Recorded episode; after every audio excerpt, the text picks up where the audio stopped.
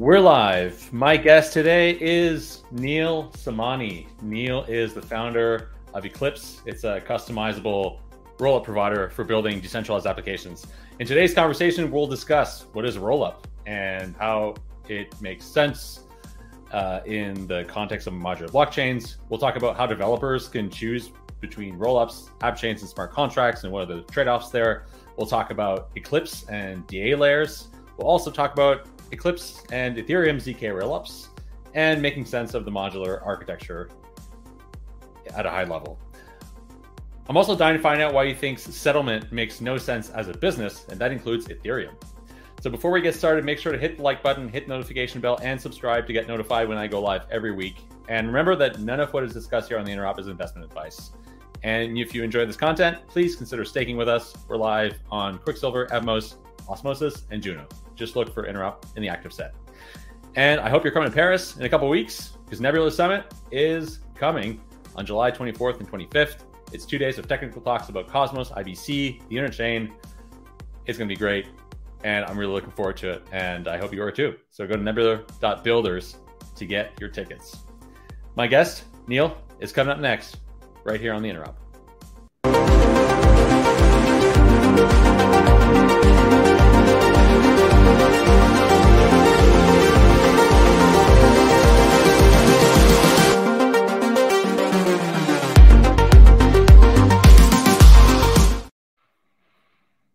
Hey, Neel.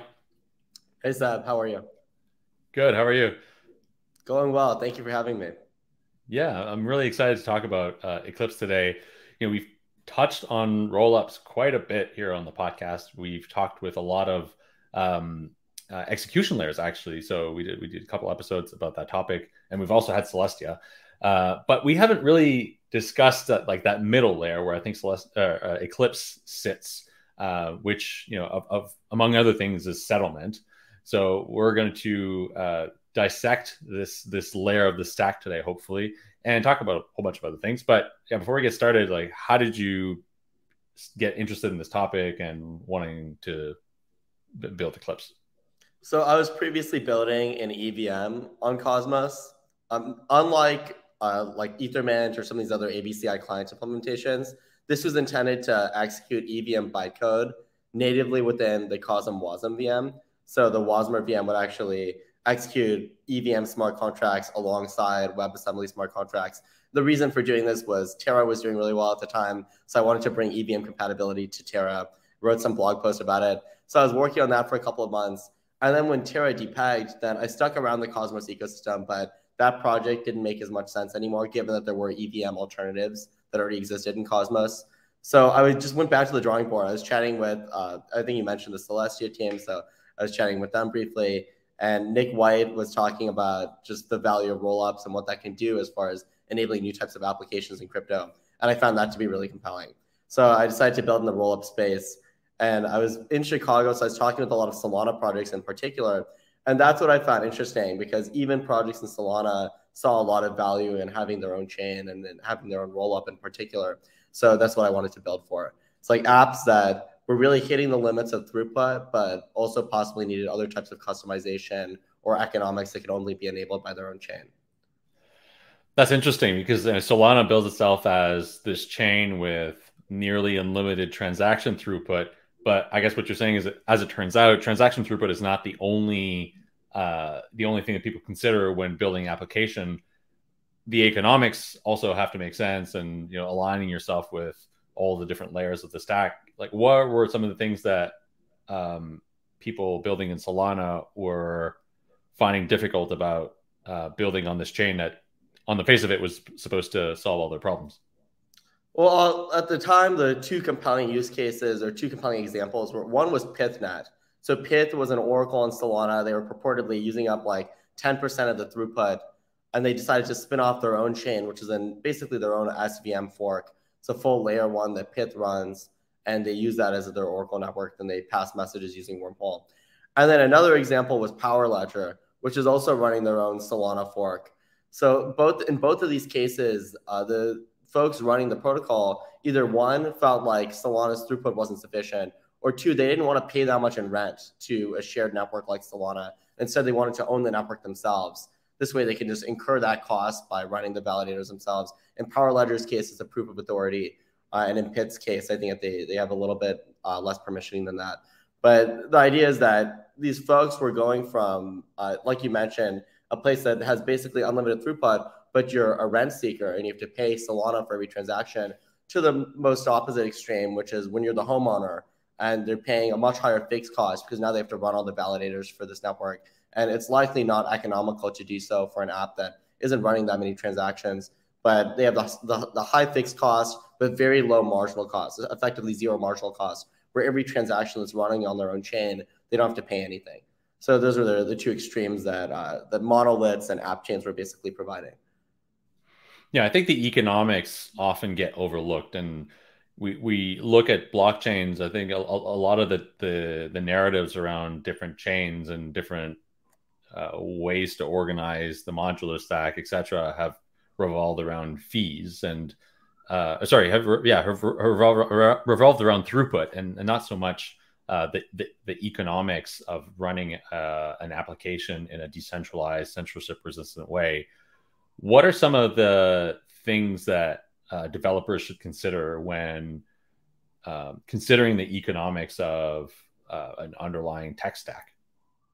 The first thing I try to think about is what would the ideal fully decentralized version of an application look like?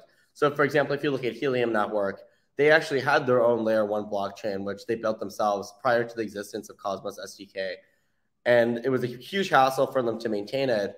But in some ways, it was closer to the ideal in the sense that they were able to run everything on this chain. They had this Oracle network, which now is actually centralized now that they've moved to Solana.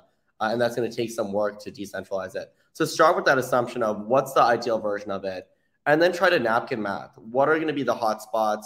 Uh, what are the places that don't really access the same state? Because in general, accessing hotspots are irreducible costs, and there's not really any way around that. Because if you have 10 people trying to access their right to the same piece of state, then you need to have some economically fair way of resolving that. Whereas if it's things that are accessing just different parts of state, then you can basically assign like a trivially low cost to that.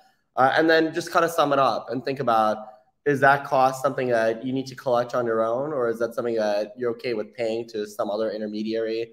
Uh, do you want a hybrid solution where you can borrow the uh, the security of something like Ethereum, in which case you might be able to leverage that community, but then of course you're going to pay a higher cost. So you have to think about like where do you lie in terms of your preference for decentralization, and what's the amount of cost that you're willing to pay, uh, whether fixed or marginal, in order to achieve that. Yeah, of course. Like the the um, the spectrum that on the like decentralized decentralized spectrum, I think is an important one and is an important trade off also when considering uh, what kind of modular stack architecture to build on.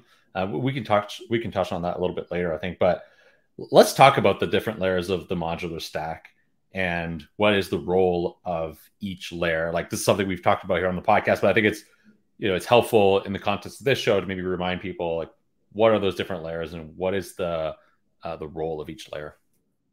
Yeah, it's probably easiest to think through from the perspective of a rollup.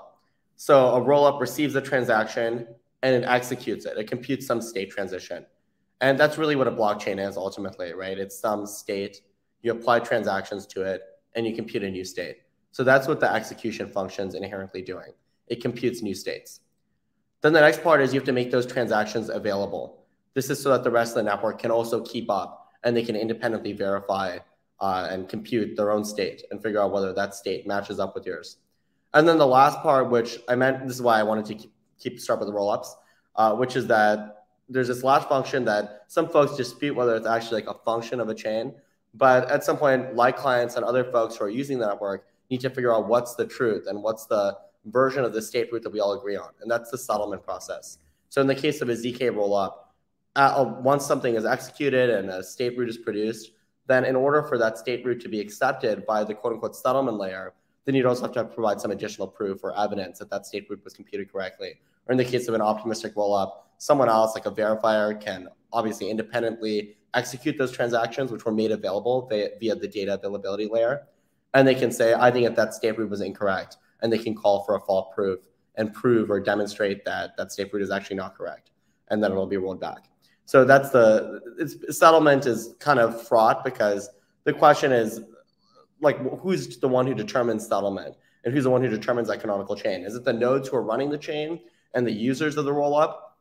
Or in the case of an Ethereum rollup, people tend to think of it as there's some canonical bridge on Ethereum itself, and uh, that's where the proofs are uh, verified, or that's where fault proofs are verified as well. Uh, and that uh, bridge on the on the Ethereum layer one is the one that determines the truth of the canonical chain. But the reality is that if something really catastrophic happened on the rollup, or the bridge contract were compromised, or something like that, realistically, the rollups community would probably just fork and create deploy a new contract, and that would now be the source of truth. So it makes you wonder whether the source of truth is actually the smart contract living on the ETH one, or whether it's the folks who are running the rollup, which more realistically, that's what my view aligns with. So how does each layer interact with each other, and what what is the like? What triggers an interaction between the execution layer and the settlement layer, and the settlement layer and the consensus DA layer? It's all pretty much driven by the execution layer, and execution is a bucket term where for a rollup that typically comprises one sequencer or some set of some logical entity, a sequencer, which is ordering transactions. Then you might have some executor, which takes that ordering, which was committed to by the sequencer, and actually computes the state transition. If you're a ZK rollup, you need some prover or a prover network, which generates the proof for that. And then ultimately, all these pieces are posted to the appropriate places. So for a Validium construction, you might not even be posting those transactions to some publicly available DA layer. Maybe it's some centralized DA or a DAC or something, but it's the execution layer that typically posts that block to the DA layer. And then that state root uh, and the additional evidence would be posted to the settlement layer or passed directly to peers in the case of a sovereign rollup. So it's, it's all pretty much driven by this execution layer. And so as we go from the execution layer to the DA layer, are, are, are is there a spectrum of um, decentralization versus centralization and risk of censorship resistance versus non, no, you know, no yeah, censorship resistance? Like, yeah, it depends on the part of the stack that you're looking at. So execution, really the key part there is the sequencer because anyone can execute a sequence of transactions once it's known. So the question is, which transactions were actually included in the sequence? How are they ordered? And that's what the sequencer determines. And that's why the sequencer is often talked about as a point of centralization for rollups. So if there if the sequencer were the only thing that could let transactions into the canonical chain, then that would be a liveness risk because the sequencer could just disallow transactions to be included. And therefore, if you're an honest person, you might be trying to get your transaction in and it would never be included. So that's why there's all, all kinds of other mechanisms like forced inclusion and other schemes that would allow you to insert your own transaction, even if the sequencer doesn't want you to. Uh, so that's that's the first part that could potentially be centralized. And then the second important part is the DA layer. And that's the part where typically there's a lot of experimentation and there's a lot of different points on the on the decentralization spectrum. Where the most extreme would be a completely centralized entity like Google Cloud or an AWS S or AWS S3 bucket or something. You, are allowed to do that, right? You can push your transactions to the internet. Theoretically, it could be censored there. And the other extreme would be the Ethereum L1, where it's quite expensive and ends up costing something like maybe 15 cents to post 200 bytes on a good day uh, on the Ethereum L1. And that's where the majority of the cost for an Ethereum rollup goes. Uh, it's, it's pretty much going to DA. And that's why Celestia identified that that's the biggest bottleneck uh, for rollups. So, yeah, you, you mentioned, uh, or I, I mentioned in the intro, your, your hot take, which is that settlement settlement makes no sense as a business. And uh, we, we, were talking about this earlier, and you said that Optimism mainnet pays something like five bucks a day to settle on Ethereum. You can you can you expand on that and why why you think settlement makes no sense as a business, and including yeah, Ethereum? well, just given that Ethereum's like the most expensive layer one blockchain, and Optimism is a very actively used, this is Optimism mainnet, so this is the one that's you know probably handling millions of transactions it only posts a state root once an hour, basically. And so it's 24 times a day, ends up being about five bucks a day. And that's just not very much money. It doesn't represent scalable revenue and it doesn't scale with, with, with respect to transaction volume. And my view is basically that roll up frameworks at some point need to collect money from the execution layer. That's the only reasonable play. They could try to compete on data availability, But realistically, the, the quality of a data availability layer is just the security that it provides, which in the case of a proof of stake network is basically directly determined by the amount of stake that's uh, securing the network. So trying to build your own DA layer compared to someone like Celestia, who's a shared DA layer for many rollups, is likely not going to be competitive. And then settlement, like we were talking about, just it's just a bridge really that you're posting state roots to. And being the person who runs that bridge and collects that five dollars a day just isn't a profitable place to be. Uh, even if you think that there's going to be thousands of rollups collecting five thousand dollars a day, it's still not great. And that's assuming you collect all of the, you're charging the same amount of Ethereum uh, as Ethereum, and you're supporting all the rollups that exist, which is unlikely. So, so that's why it leaves execution, meaning that either you need to provide your own sequencer as a rollup framework, or you need to provide your own prover network if you're a ZK rollup, you need to maybe do the actual executor. Some way you need to capture value from that. Maybe it would be a sh- shared sequencer, or you could partner with rollups as a service and somehow capture value there. But even I'd argue that if you're going to partner with a rollup as a service, more than likely the rollup framework should just have their own in-house rollup as a service, which is kind of what we're doing at Eclipse. I see. So, do, do is there like we we have there's an increasing num- number of data availability layers. So we have things like Celestia, obviously, you know, Polygon, uh, Avalanche can can serve as a data availability layer. Uh, Ethereum. So we, we have all these L1 chains on which applications can post uh, their uh, their state or proofs of the state. Is is there enough demand, and do you think that that there's going to be enough demand to make it uh, worthwhile for all of these uh, data availability layers to exist. Like I sometimes think about, like, is all of this state going to be utilized to its fullest potential, such that like these things continue to exist, be profitable, you know, generate revenue for for validators and remain secure? I think most people would be surprised at using an alt L1 for data availability, unless it's dedicated for that purpose, such as Avail or Celestia, which I wouldn't even describe as alt L1s, given that they're just a completely different product. There's no execution. They're not really competing with Ethereum in that sense. Uh, so I think I, I tend to agree with you that rollups. Uh, it's something I thought about too because like I want one extreme is Ethereum, but a lot of apps that we support are high transaction volume but low value per transaction. So it doesn't really make sense for those types of apps to be deployed directly to Ethereum. Uh, Celestia isn't quite live yet, uh, and we don't know what that fee. It's a fee market as well, so we don't know what the Celestia block space market will end up looking like. So the other alternative is some kind of DAC or something that's relatively centralized. But then the question is like, is it like more rational to just post those transactions to something like Solana, where it is also pretty much trivially cheap to post transactions to uh, even if we're using it in kind of a uh, unusual way, which is just to store transaction data. We don't want to use Solana to actually execute it. We're using it as a data availability layer, which you could use any L1 for. And ultimately, I just felt like people didn't really want that feature. I, I don't think that people wanted to post to use uh, Solana or one of these alt L1s for DA because then they're viewing themselves as a roll up where one of the benefits is supposed to be that you're borrowing security from some highly um, decentralized blockchain like Ethereum and now they're putting on something like Polygon or I mean Binance was a highly controversial deployment of OP Stack, uh, OPBNB. So I think uh, the technical folks tend not to like that solution too much. Okay, so so you, you think that you know the um, data availability, the data availability layers will in fact win out on um, say Ethereum as a, a, a data availability layer for rollups because they're specialized? Is, is uh, you know, or is there something else at play here? I think a dedicated DA layer just needs to provide much more data availability than Ethereum because the, the Ethereum DA is just so limited, even after 4844 and after all these different optimizations. Ultimately, like there's just so much demand for DA that that fee market might end up being still prohibitively expensive for many applications. So Celestia's play has to be we can provide like five times more or 10 times some like order of magnitude higher than what Ethereum is able to provide.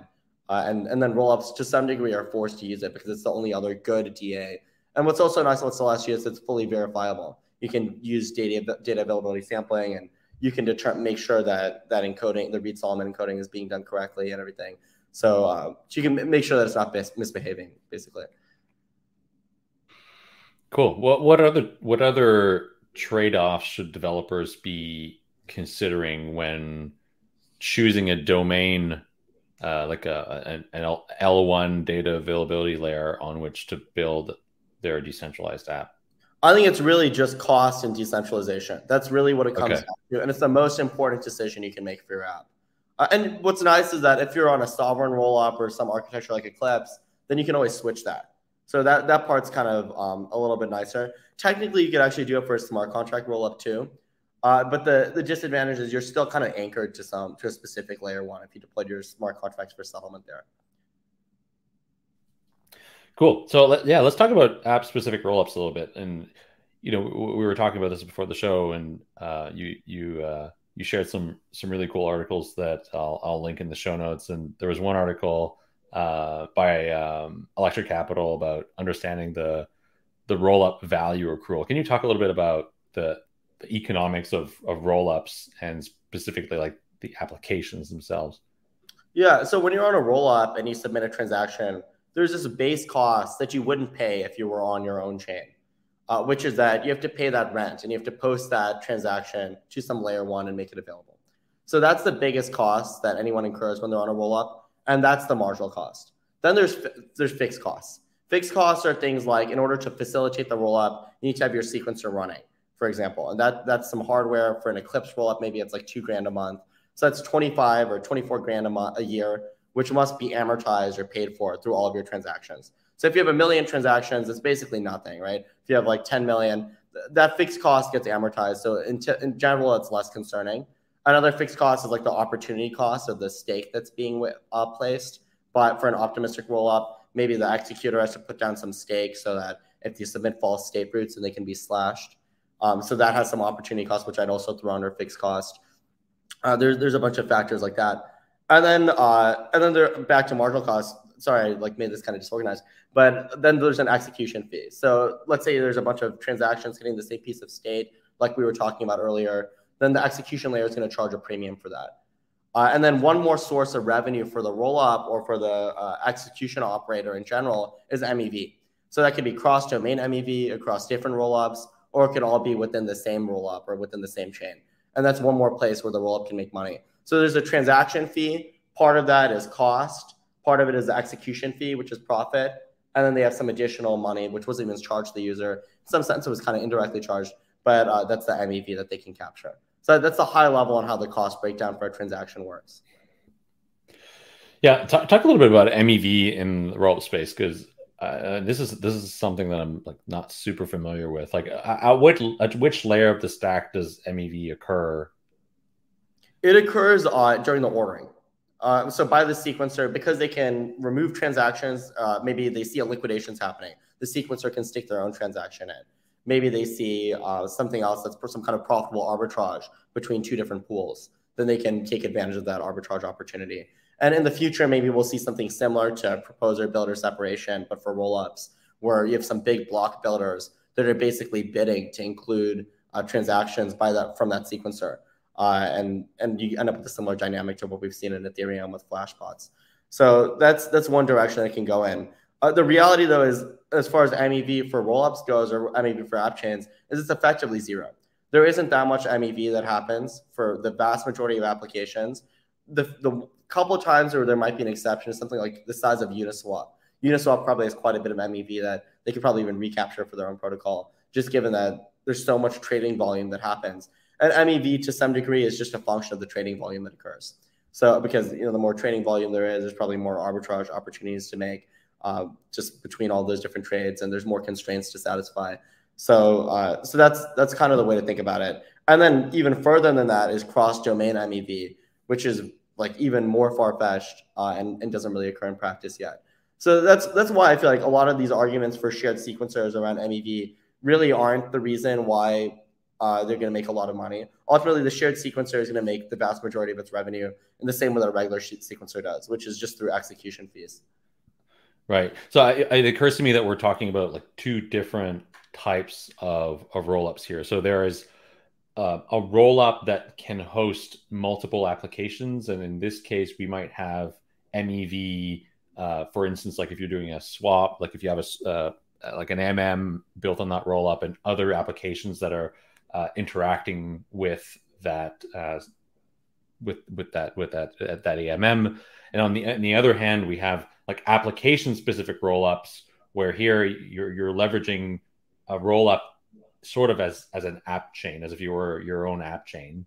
Um where is, is that that's that that uh sort of visualization is correct? Like you can have roll up ecosystems as well as application specific rollups. Yeah i agree. Yeah there's like general purpose rollups and app specific rollups but i kind of view the mev on those the same way because ultimately it's just like a set of smart contracts, whether it's the same app or whether it's a few different apps that are each providing their own liquidity pool or something. It, it can kind of be treated the same way. Okay. So does it make sense to build an app specific rollup and like uh, when when thinking about the economics and the complexity of doing that is it the same as building like it's not, it's not the same as like building an app chain and going out and getting your own validator uh, uh, you're you're like uh, do, doing a validated roadshow, etc. Like you, you do have different considerations when doing app specific roll up versus an app chain. Yeah, I mean the big difference is just that fixed cost difference. So if an Eclipse chain were a full app chain, for example, instead of two grand a month for one validator, now it'd be two grand a month for a hundred validators if it were a Cosmos chain. Or for Solana itself, it's like three thousand validators. So Solana burns something like sixty thousand dollars a month and, that's this is an underestimate because the reality is most validators don't just cost two grand a month. Uh, and then there's opportunity cost of the capital. But Solana is burning uh, did, uh, like 60 grand a month. Wait, is that is that even right? Yeah. Uh, well, okay. Yeah, it's, it's basically burning uh, like like an or like uh, 3,000 times more uh, than a single Eclipse chain is, is my point. So uh, so yeah, that's that's the fundamental difference. That you're paying this huge fixed cost when you're running your own L1 because you have to pay for all the validators that are running it, uh, and usually it's paid via inflation. So you have to inflate your token, or you have to somehow compensate those validators for their work. Uh, whereas if you're a rollup, you just have to compensate this one sequencer or one executor, which is which is typically much cheaper. Okay, yeah, I think the semantics are important because when people talk about rollups and blockchains and app chains, it, it, it feels like these terms can be used while meaning different things that might have different levels of sovereignty, a different cost, uh, etc. So, like for example, on on Eclipse on the website, you say you're you're you're allowing people to build customized blockchains. I was reading that, I was saying like, yeah, kind of, but it's you can also build decentralized applications that leverage uh, that leverage the security of like another system, and that's not necessarily the, the same as like if you were building your own Cosmos SDK chain. So I, I wonder, like, do, do you think that, you know, generally speaking, as a space, like, what what kind of um, confusion still exists around the semantics of all these words? Yeah, that's true. Blockchains is a catch-all term. Uh, and yeah, technically, like you could even take a roll up, and one day you could make it its own sovereign L1 if you wanted to. Uh, you can't really go in the opposite direction, and take take a roll up, and somehow make it a smart contract somewhere. Um, that's that's a little bit harder. But yeah, I, I agree that basically it's it's about what does the user want and what type of app are they building. If they're building a consumer app that's running millions of transactions and they're all low value there's pretty much no world where deploying to a shared chain would make sense because those transactions are just too low value to justify paying a transaction fee. And being on their full layer one wouldn't really make sense either because being on a layer one blockchain means that they have to pay this huge fixed cost which they likely can't afford. So the only real solution is have some minimal number of nodes uh, have some settlement process, something like a DAC for data availability. And now this kind of application can finally be enabled on chain in a quasi decentralized or arguably fully decentralized fashion. So that, that's the kind of app that makes a lot of sense. Another type of app is just something on Ethereum uh, where they're used to paying high fees and they want to be a roll up on Ethereum. Where, yeah, you have that 15 cent marginal cost, which is going to go down over time. And for many apps, that's too high. But if you're a DeFi app on Ethereum, your users are already used to paying like 10 bips or something or something higher than that. So that that marginal amount of cost probably won't make a difference. And you'd much rather capture that yourself as a as an application, maybe even capture some of the MEV that occurs within your app. So that, that's another kind of like point in the spectrum and another use case for having your own app roll up. I mean, do you, do you think that like we're, we're talking about rollups here and like this this modular stack, and you know, I, I think like if you go up to the other end of to the far end of that spectrum, you know, uh, a roll up can graduate to becoming its own roll app, and then a roll app can graduate to becoming an app chain, and you know, in, in some ways, like DYDX is an example of of that that that progress from like one construction to another. Um, do you do you think there's still room for you know vanilla smart contracts on a general purpose chain? Uh, and is there a graduation path between smart contract and roll up? Yeah, uh, on the DYDX example, that's an interesting one because actually our chief business officer vj was the head of BD at DYDX at that time. Then was the head of BD at Uniswap after. So always a lot of discussion about those guys potentially moving to their own chain. And I think a large reason why DYDX uh, moved to its own L1 is because the app rollup infrastructure just wasn't there at that time. So being on Starkware wasn't really like its own app specific rollup. It was really like a shared chain. Uh, in which case, in some ways, you're kind of getting the bo- the worst of both worlds, where you're not receiving the rent, so you're still paying to someone else, but you also don't get to um, like you still like don't get to have the full security or just the full decentralization or the argument, the ethos of being on ETH-L1 or the reliability of that. So you, you almost want to hit something that's either like your own app specific roll up or uh, being on your own like chain which you own or being on a shared layer one chain in my opinion. There's, there's not really i don't see the value in being in one of these shared roll-ups. And that was really just like an intermediate graduating graduating phase for a lot of roll-ups. So uh, so that's the first point on that and then the second point is whether there's like a graduation path i, I think that that's like exactly what you're describing i think we're going to see it time and time again where people move from some shared chain to a roll-up to their own chain. Uh, but what's interesting is examples that don't move in that direction, like Helium, where they had their own chain to start, and then they moved in the reverse direction to Solana. But I think if Helium had started with the Cosmos SDK, it's possible that never would have happened. Because I think a large reason why they moved to Solana is just because the tooling and the infrastructure for their own uh, their own proprietary L1 just wasn't there. So it was a huge hassle for them to maintain it. Yeah, I, I think that also, I think uh, we'll, we'll see this reverse graduation happen again, where you know the cost of securing a, a, a, an app chain, and you know the app chain thesis, I think was was was correct in in its uh, in its ethos of having sovereignty over uh, over the entire um, application. But now, you know, with with data availability and rollups, I think a lot of those considerations are are are now less relevant, but um, but the cost will continue to go up. So, like one example that uh, we've been talking about here on the podcast is is Juno, right? So like Juno, you know, used to have quite a bit of security when when the token was worth forty bucks.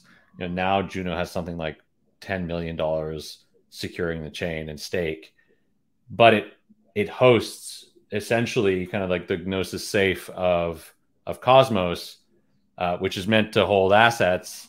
You know, if if the um, uh, if the cost of of uh, of attacking Juno is considerably low, that puts those assets at risk. It might be wise for Juno to, you know, people were talking about this on Twitter that, that Juno should just like rebrand to DAO DAO chain, and then you know be secured somewhere else like move to interchain security or mm-hmm. like become a roll up or something like that right and that would make more sense and it would actually be like quite useful for the community to have that um that dao as a service kind of infrastructure but at the same time be secured so yeah I, I i think probably we'll see that reverse graduation as well as chains figure out that like hey the cost of securing this thing and maintaining that high level of security is going to be considerably high and you know some chains are probably not going to make it yeah, totally agree. And that's why I think if the Rollkit go to market should be something like that, which is Celestia's roll up framework.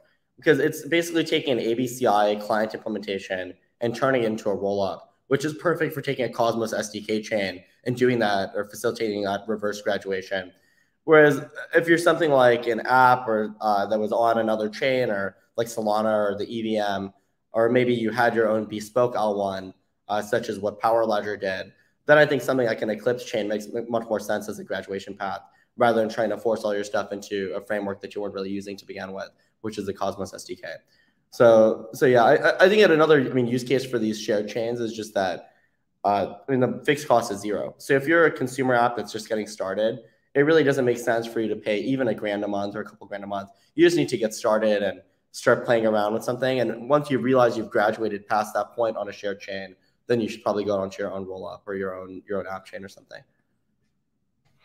Yeah, this is super cool. I, am I'm, I'm really learning a lot here about uh, about you know like the mental model for for rollups and app chains. So yeah, let's talk about some misconceptions. What what what are the biggest mis- misconceptions about rollups in your view? I think the big one is uh, what makes something Ethereum aligned and what makes a rollup Ethereum aligned. And people don't realize that it really is as simple as you post your transactions to Ethereum and you have a bridge there. And those are the two things that make something an Ethereum rollup versus something else.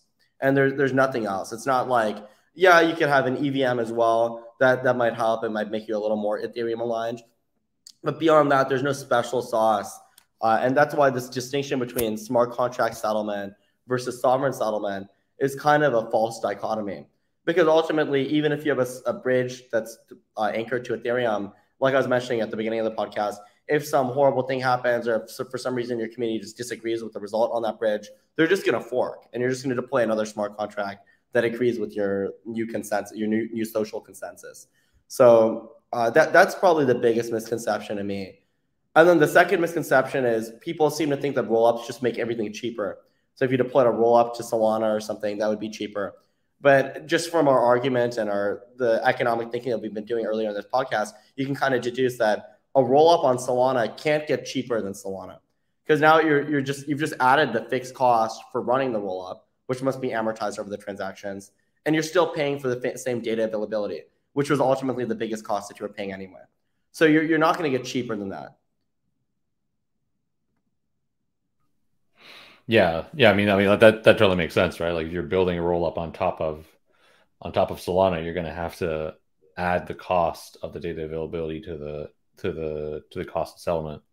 Um, and uh, you know, there was this, there was this post you sent me um, by uh, by the guys over at uh, at DBA, where they argued that like rollups don't exist. Can you unpack that a little bit? Yeah, so DBA is uh, one of our biggest investors, uh, and yeah, his argument is kind of that ultimately the rollup is just that state transition function, and that's what defines any blockchain or any rollup. And then you have you all have to be aware of what those transactions that are going into the rollup are. But beyond that, it's not like rollup has rollups have some special property where they're borrowing security in any like miraculous way. It just comes down to the assumptions you're making about how the community is communicating information, uh, and that, that's kind of what that blog post is getting at. Cool. Yeah, I'll link to that in the show notes.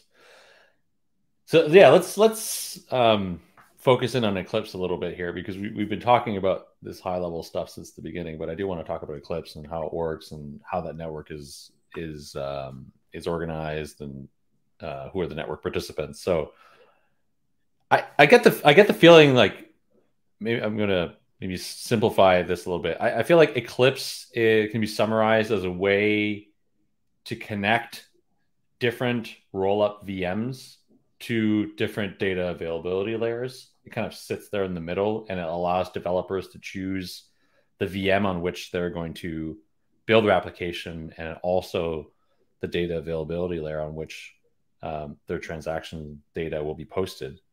Um, yeah, that's exactly what we're building. Yeah, that's right. Okay. We, we right. this Let's wrap this up. Machine for the like under the hood, it just executes all that bytecode using the same virtual machine, whether it's EVM or Fuel VM, Move, whatever bytecode it is. It's always using this Berkeley packet filter VM which is highly parallelized and there's all these nice properties to it. Um, but and that's the only like implementation detail that's really relevant for users to know because it means that they're going to get a lot more throughput than what's available on other chains typically.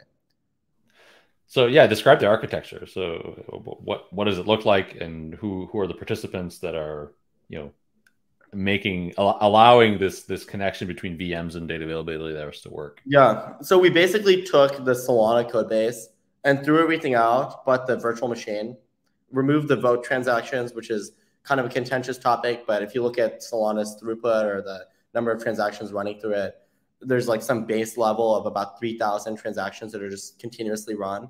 Uh, and that's because those are vote transactions. So those are the validators that are voting.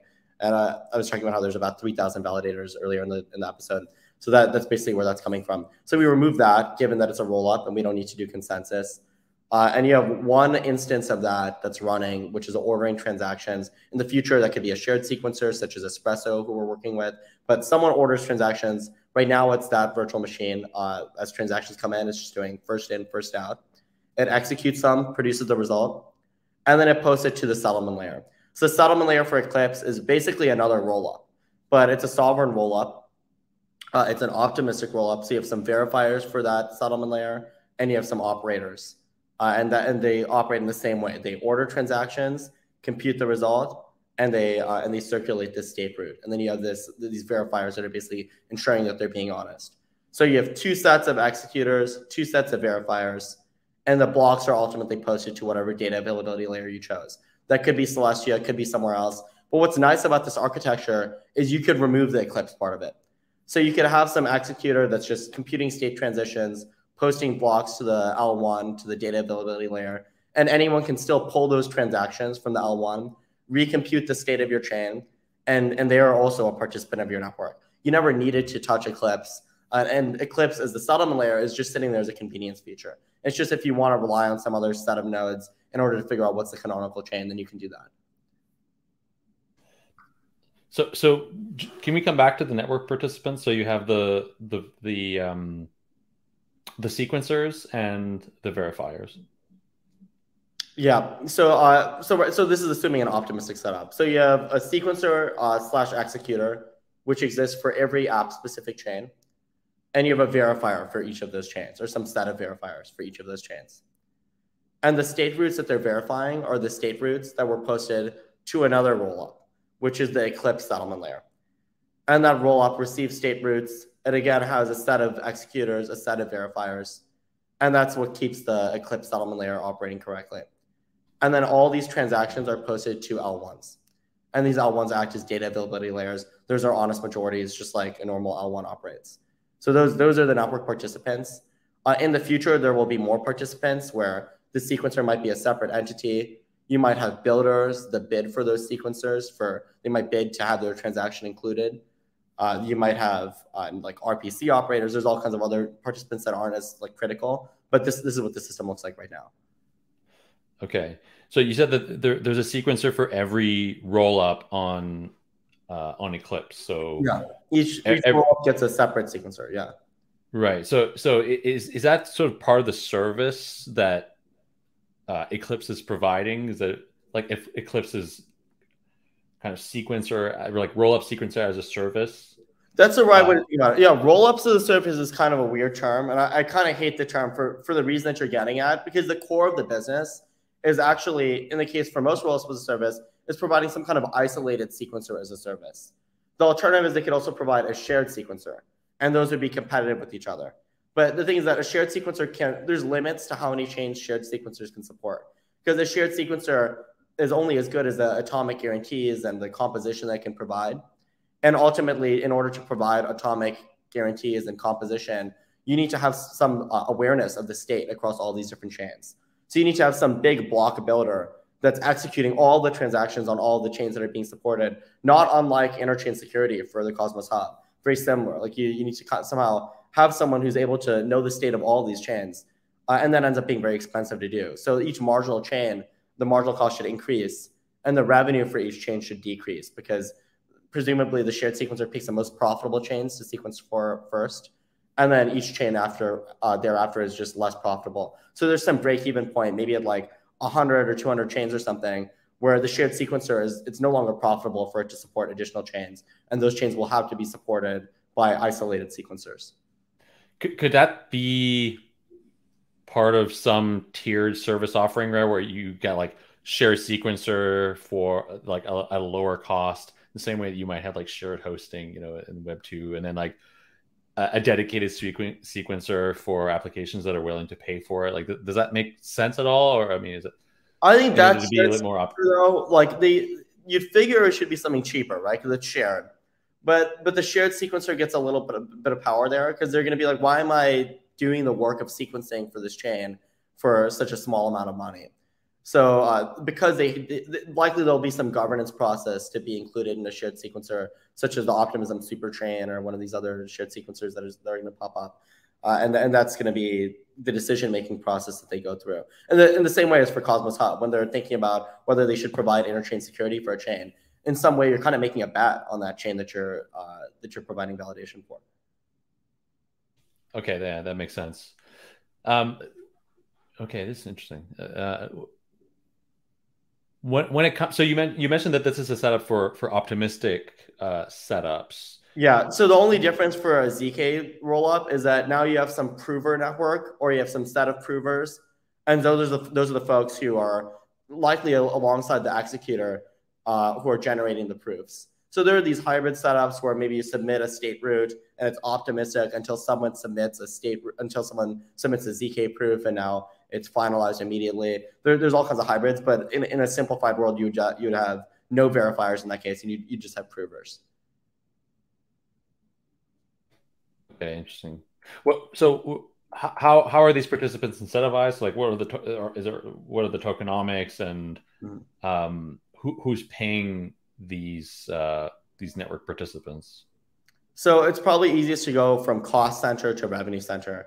So the data availability layer is incentivized because um, it's just a fee market. So if there's more if there's more demand for uh, storing or for making blocks available on Celestia, then uh, then the price will go up, and that will incentivize more people to participate.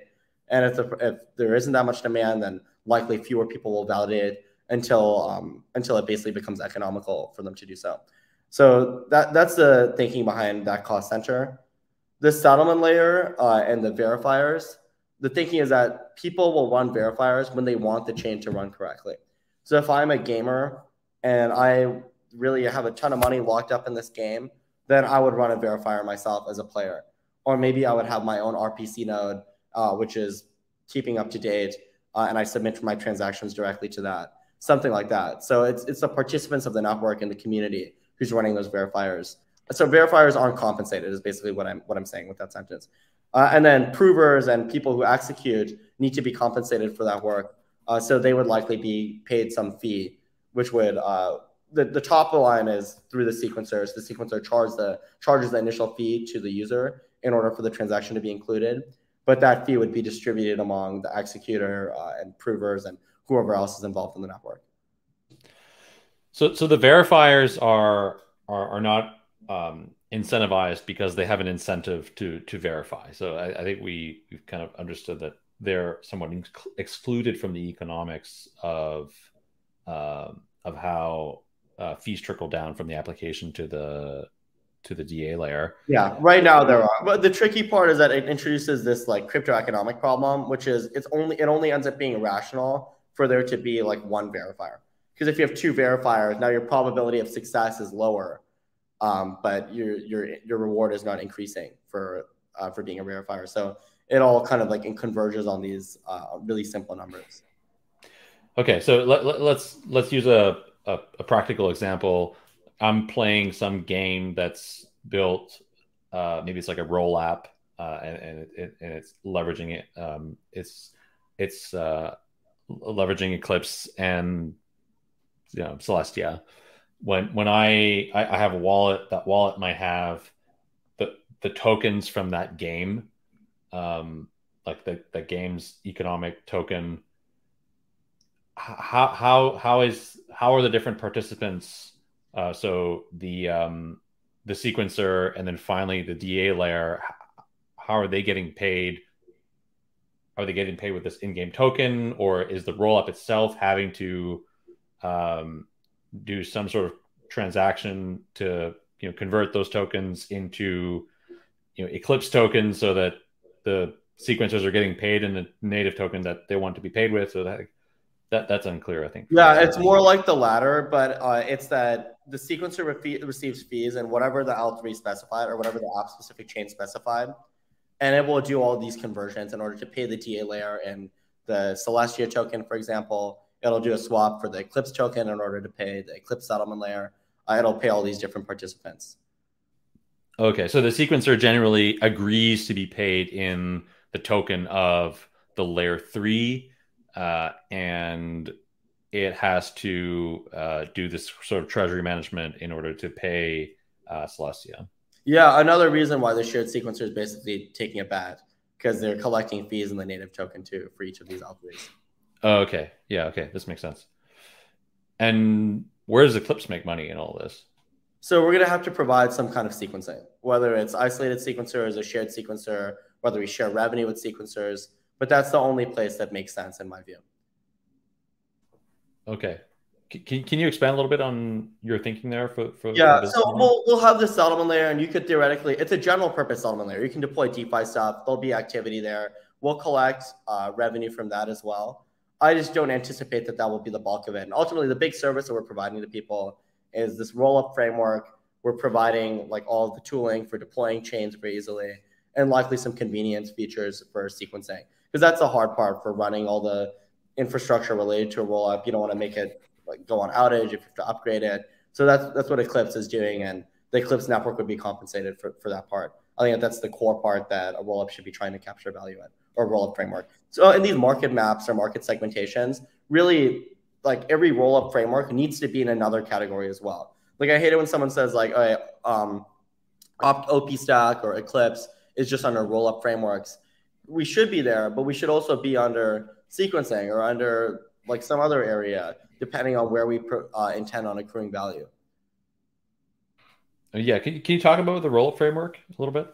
Yeah, roll framework meaning just whoever developed those core components in order to run a roll up. So whoever wrote the sequencer logic, whoever wrote the virtual machine, the settlement logic, that's software. It's open source. But these companies also aren't charities, so they need to somehow accrue value. That's why I'd, I'd push back on the public good narrative a little bit because roll-up frameworks can't be public goods only.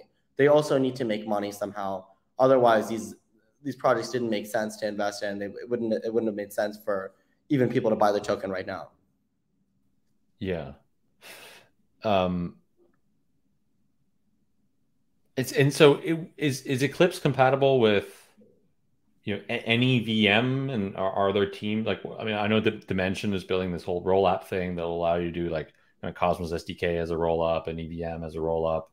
What are some of the other uh, roll up layer um, VMs uh, or packages that will will be compatible with uh, Eclipse?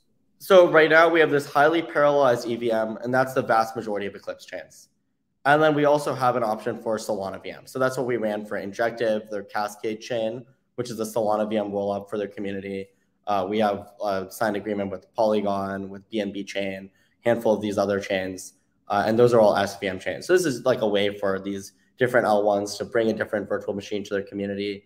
They can better capture Solana developers or developers who are more, more comfortable in that highly parallelized environment. So, uh, so yeah, that's that's kind of the reasoning behind why they would want something like that. We have move in development too. You have move in development too. Who are you working with for that? Uh, that's actually something that Solana Core themselves uh, is uh, actively developing. Okay, Solana Core is building a Move VM. Yeah, uh, it's Move bytecode for the Solana VM. Yep. Oh, okay, interesting. Yeah, what are your thoughts on like the Move ecosystem? I think that there's not much of an ecosystem at this point, but Move as a language, I think, is really cool, and I think that it's probably something that like it's a different it's just a different way of locking and memory management and stuff so i think it's desirable to have a wider design space for different vms and i think that's part of what makes rollup so great. So i mean it's it's kind of like fuel in that sense. Like i think fuel is also a really interesting virtual machine. Yeah we hit fuel in epicenter and um yeah i also thought it was like a, a very interesting uh, vm when when thinking about interoperability you know, um, obviously we've talked a lot about IBC here on the podcast, and like I think as a standard, it, I mean, it is really the only interoperability standard there is today, and it, it is gaining traction in the space. Help us understand maybe the the um, the, the the the layers that are in that are interacting with IBC. So you know, if two rollups want to interoperate, like two rollups that are built on Eclipse, um, would there would there be some uh, some ability for those sequencers to to facilitate interoperability between chains, or would you still want to leverage something like IBC for the application so the applications can just send messages to each other? I guess what I'm saying is the fact that two rollups are built on Eclipse does that facilitate some sort of interoperability that would um, allow those those applications to forego using IBC for like some message passing? You know, I mean, the best form of composition is via the shared sequencer because that's atomic composition. But definitely next best is IBC, and we're implementing that with Polymer. And actually, there's a couple of efforts going on. I think Skip for some period was thinking about having some sort of IBC validator set where they were somehow incentivized to actually relay the messages because I think that that's an issue for a lot of these IBC chains. Sometimes the messages get stuck lingering there. No one's actually doing the relaying, and that can prove to be an issue in some cases. Uh, I think they might have uh, gone back on that plan though. And then Jack Zampolin sent something kind of recently, uh, which is again like an IBC like hub type of thing where it takes state roots from rollups. But to be really useful, it actually we'd want it to re-execute all the state transitions for the rollup too. So it actually uh, get, achieves finality itself. And once it one, uh, just to like take a step back, like why, what am I talking about? If you look at like an optimistic rollup, optimistic rollups actually never get rolled back. Like the the chain itself for an optimistic rollup, the moment you submit a transaction, it's included in that chain. It will never be removed. But what gets rolled back is the bridge. So when you're bridging stuff, that's when achieving finality is important. That's why you have to wait this challenge period on Ethereum because you're basically waiting some period of time until you have sufficient confidence that there was some honest validator on Ethereum that would have accepted a fault proof.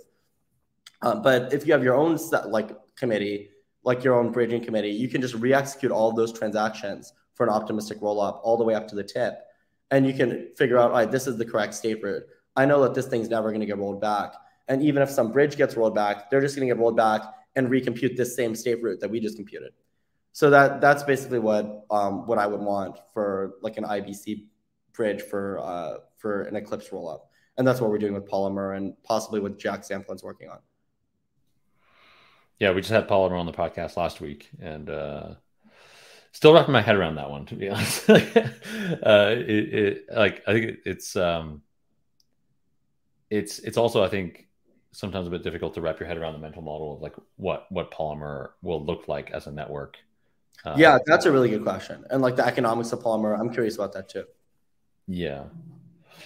Cool. Well, yeah, I'd like to maybe take a step back here before we wrap up and um, you know, one, one thing I was, I'm wondering here is you know, as the space is really, you know, embracing this modular chain, modular design uh, architecture and narrative, do you think there's still room for like, monolithic chains? And you know, I'm thinking specifically, for example, like Neutron, you know, just launched um, a few weeks ago, and um, you know, sells itself as the most secure smart contract chain in Cosmos. Of course, there's lots of other smart contract chains. I mean, we talked about Solana and uh, Ethereum, obviously, still continues to exist as a smart contract chain. Do you think these will continue to make sense over time? Is there still like a use case for monolithic chains? So either in one case, the monolithic chain, especially a new monolithic chain, needs to be prepared to take a loss. And maybe there's some other reason why that chain exists. Maybe it's a public good or something. Or in the other case, you need to napkin math what's the cost of running this chain. If you maybe have a validator that costs 20 grand a year or something, you have 100 validators, then you're burning 2 million a year. So the question is, are you going to bring in $2 million of transaction volume? What's your average transaction cost going to be, your average transaction fee? And how many transactions does that imply? And do you seriously think you're going to get there? And if you don't, then it likely doesn't really make that much sense to be on your own full layer one blockchain as far as existing monoliths, I think that there's just these network effects that have already been built up. I think that something like the economics of Solana could theoretically work out uh, if they if they can really like 100x their transaction volume or something.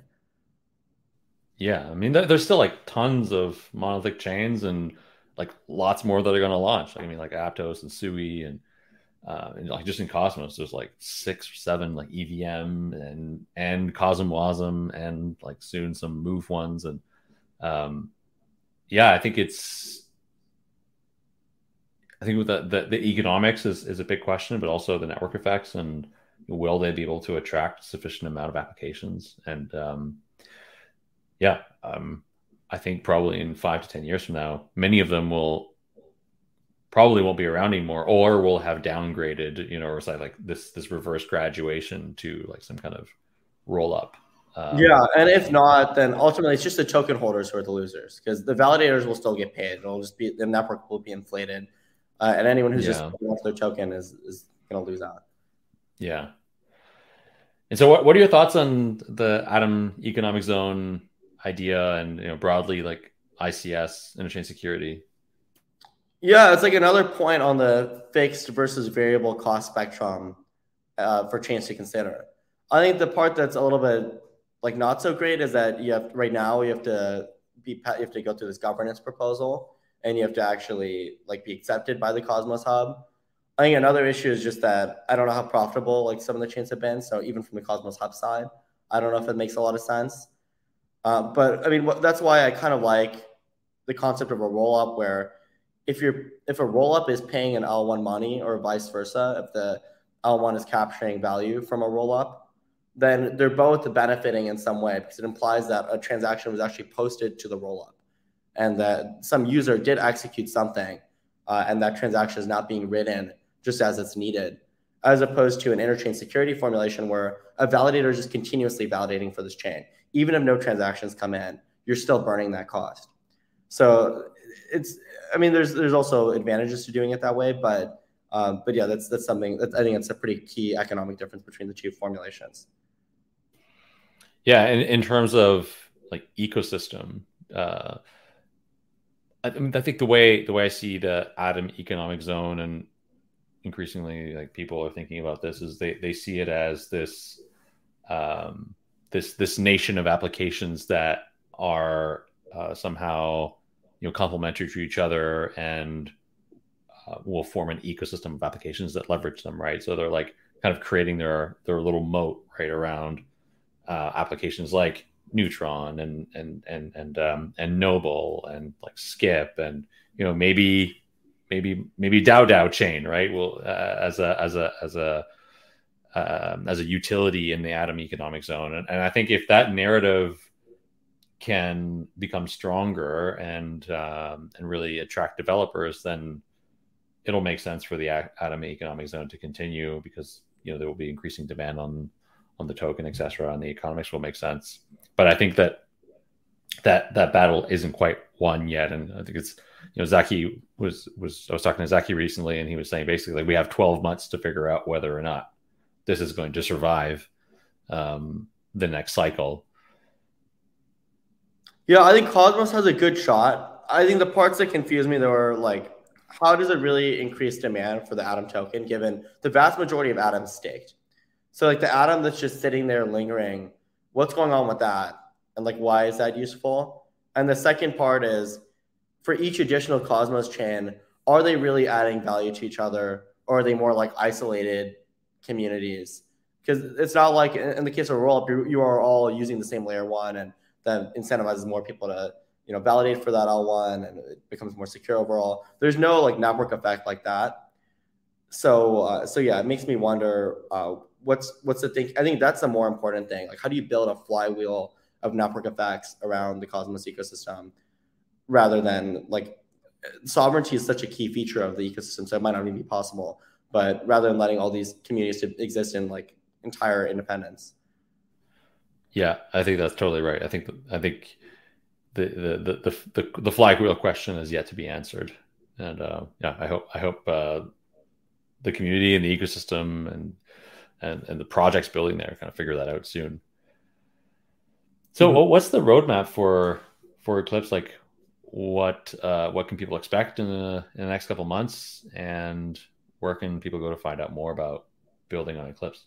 next couple months, the biggest thing is our self-service offering.